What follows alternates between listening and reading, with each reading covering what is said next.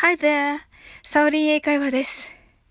私の今年の一文字は、運動の動、行動の動の動という字にしました。ちょっとね、男らしい感じがしますが、英語では move on というと突き進む。I was moved というと感動しましたという意味になります。英語を皆さんに好きになっていただきたくて、いろんな行動を起こしてみました。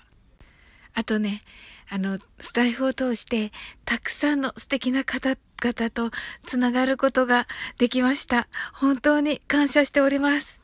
感動です。また、ひろしさんのワークアウトの配信で、運動をすることで、私はかなり、えー、スタイルが良くなりました。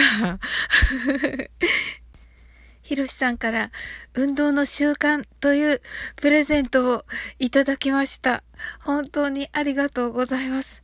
ひろしさんのね、運動の習慣と、あの昔撮った絹塚のクラシックバレエのストレッチを組み合わせてみました。ひろしさんにそのことをお伝えしましたら、サオリンが頑張ったからで自分は何もしてないとおっしゃいました。しかしそんなことはなくて、あの、一人ではとてもできませんでした。本当にありがとうございます。